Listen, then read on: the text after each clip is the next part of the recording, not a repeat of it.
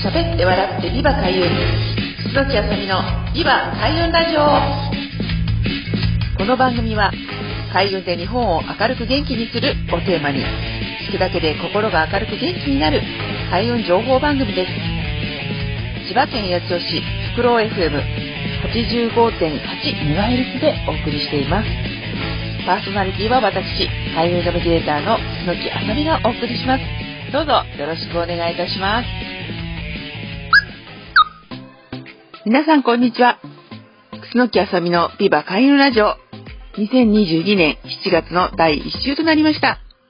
今週も皆さんと一緒に楽しく開運できる情報をお伝えしたいと思います。どうぞよろしくお願いいたします。はい、ということで始まりました。2022年7月第1週のビバ開運ラジオです。このですね、夏至が過ぎまして、本当にあの一気にね、あの今年はっとこう気温が上がって、えー、もう真夏日が続いている今日この頃なんですけれども、皆さんいかがお過ごしでしょうか？まこれね、収録して、あの、皆さんにお届けするときにちょっと若干のね、あの、タイムラグといいますか、えっ、ー、と、時間差があるんですけれども、それでも今年はやっぱり、ちょっと季節がね、前倒しのような、あの、気がしているんですけれども、まあ、今年すごく暑くなるんじゃないかなという予報がありまして、この放送が皆さんに届いている頃にはもう梅雨明けしているかもしれないということで、ね、今週も楽しく続けていきたいと思います。よろしくお願いします。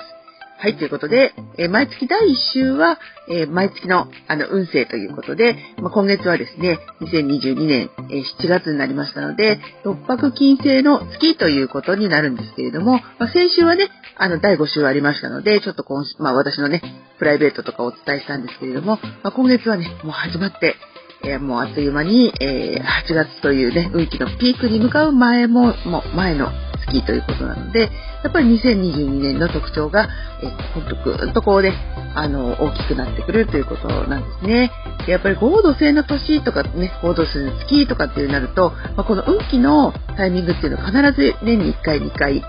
ピークを迎えるんですけれども、今年は合土星の年なので、合土星の月というのが、まあ、運気の一番ピークなんですね。なので、六白金星、七石金星ということで、ね、金金と来た時に土なので、まあ、結構ですね、土のエネルギーがどんどん強くなるということで、まあ、あの、まあ、地震ですとかそういったことも、まあ、ちょっと起こるよねっていうようなことが昔から言われているんですけれども、そればかりではないので、ただね、単にこう、怖がったりっていうことはしないでほしいなと思うんですね。とはいえやっぱり備えあれば、え憂いなしということなので、本当にあの皆さんね、新店のあの身の確認ですとか、そういった安全のあの備えはしておいていただければと思います。ということで、え今月6泊金星の、え月ということなんですけれども、ちょうどですね、去年オリンピックありましたけれども、まあそれがですね、今月もあの6泊金星の月ということなので、どちらかというと動きがまあ、先月6月よりも、まあ、割とダイナミックになるということで、まあ、企業の動きですとか、ま、世の中の仕組みみたいなこともあのあるので、ま、その参議院選挙がね、あったりとか、やっぱりちょっと世の中のちょっと大きな仕組みがあの変わるというタイミングがやっぱり六白金星というあの社会の大きな仕組みとか点という意味がありますので、まあ、そういったことが起きやすいよというのが、まあ、6月、7月の流れなんですね。なので今月はぜひ皆さん、あの、例えば税金ですとか、自分の、あの、まあ、いわゆる、あの、公共料金も含めた、まあ、大きなお金の流れの見直しをしてくださいというのが、私がお伝えしたい、え今月の運気の流れなんですね。なので、まあ、それはもしかしたらお家のリフォームですとか、まあ、その税金の見直しもそうですけど、入ってる保険のね、あの、見直しっていうこともあるかもしれないので、ぜひもしね、お金の専門家の方いらっしゃいましたら、ぜひそういったものもあの、ご相談いただいたりすればいいかなと思っています。はい、ということで、えー、今月、えー、2022年、えー、7月は、えー、六白金星の月ということで、開運日とどういうふうに過ごしたらいいかっていうのは、あの、また次の後半でお伝えいたします。はい、ということで、えー、2022年7月第1週の前半は、えー、今月の運気の流れ、六白金星ですよというのをお伝えしたんですけれども、後半はですね、開運日とそれぞれの過ごし方、旧星別の過ごし方についてお伝えしたいと思います。はい、ということで、えー、今月はですね、運のピーク、運開運日というのが月にね、3回あります。その日が7月の13日、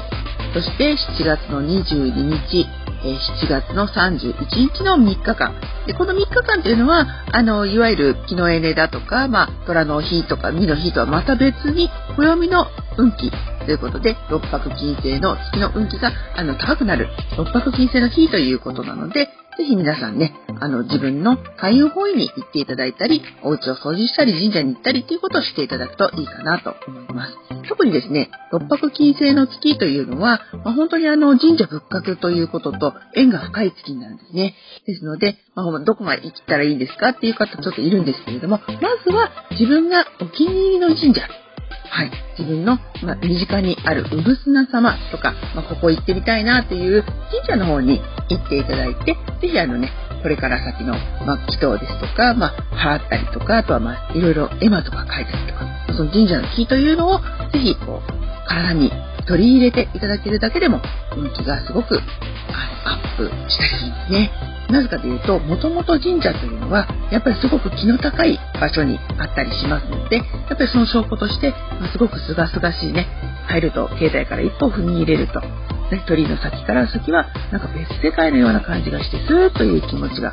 ね、気持ちの良さがあったりとか、あともちろんね、木がたくさんこう生えていたりとかするところもあるんですけども、その木の大きさも他のね、あの地域にあの、神社以外のところよりは、必ずあの、大きく、太くなっているはずなんですね。それはなぜかというと、木っていうのは、木、木っていうね、エネルギーっていうのと、すごくね、あのー、まあ、相対性と言いますか、すごくこう、相対するものなので、木が大きいところっていうのは、やっぱりすごくその場所のスポット、パワースポットっていうことで木がすごくいい場所というふうにされているですね。ですので、昔からもう何百年も続いている神社っていうのは昔から鎮守の森ということで、そのエリアの、あの、まあ、そのエネルギーを守る役割っていうのもやっぱりあるんじゃないかなと思うんですね。ですので今月はちょっとね、お出かけとかも少しずつ、あの、出られるようになってきましたので、まあ、夏休みということもあって、ちょっと早めにね、あの、近所のでもいいですし、お気に入りの場所、また開運方位の、あの、行かれた時には、必ず、あの、神社、仏閣に、ま参拝していただいて、お寺でもね、もちろんいいいい場所たくさんありますので、まあ、本当にそういったところに足を運んでいただいて、お水が取れるのであれば、お水を飲んでいただいたり、そこのね、あの、敷地とか近くにありますお店に入ってご飯を食べていただいたり、そういうことをしていただくと、すごく運気が上がってきます。はい。そして、7月、8月という、こうね、運気のピークがね、ブーンとこう上がっていくタイミングに、ぜひ、開運法医の旅行に行っていただければと思います。はい。ということで、2022年7月第1週は、6月の運気と、えどういうふうに過ごしたらいいか、そして開運日についてお伝えしました。また来週もどうぞよろしくお願いいたします。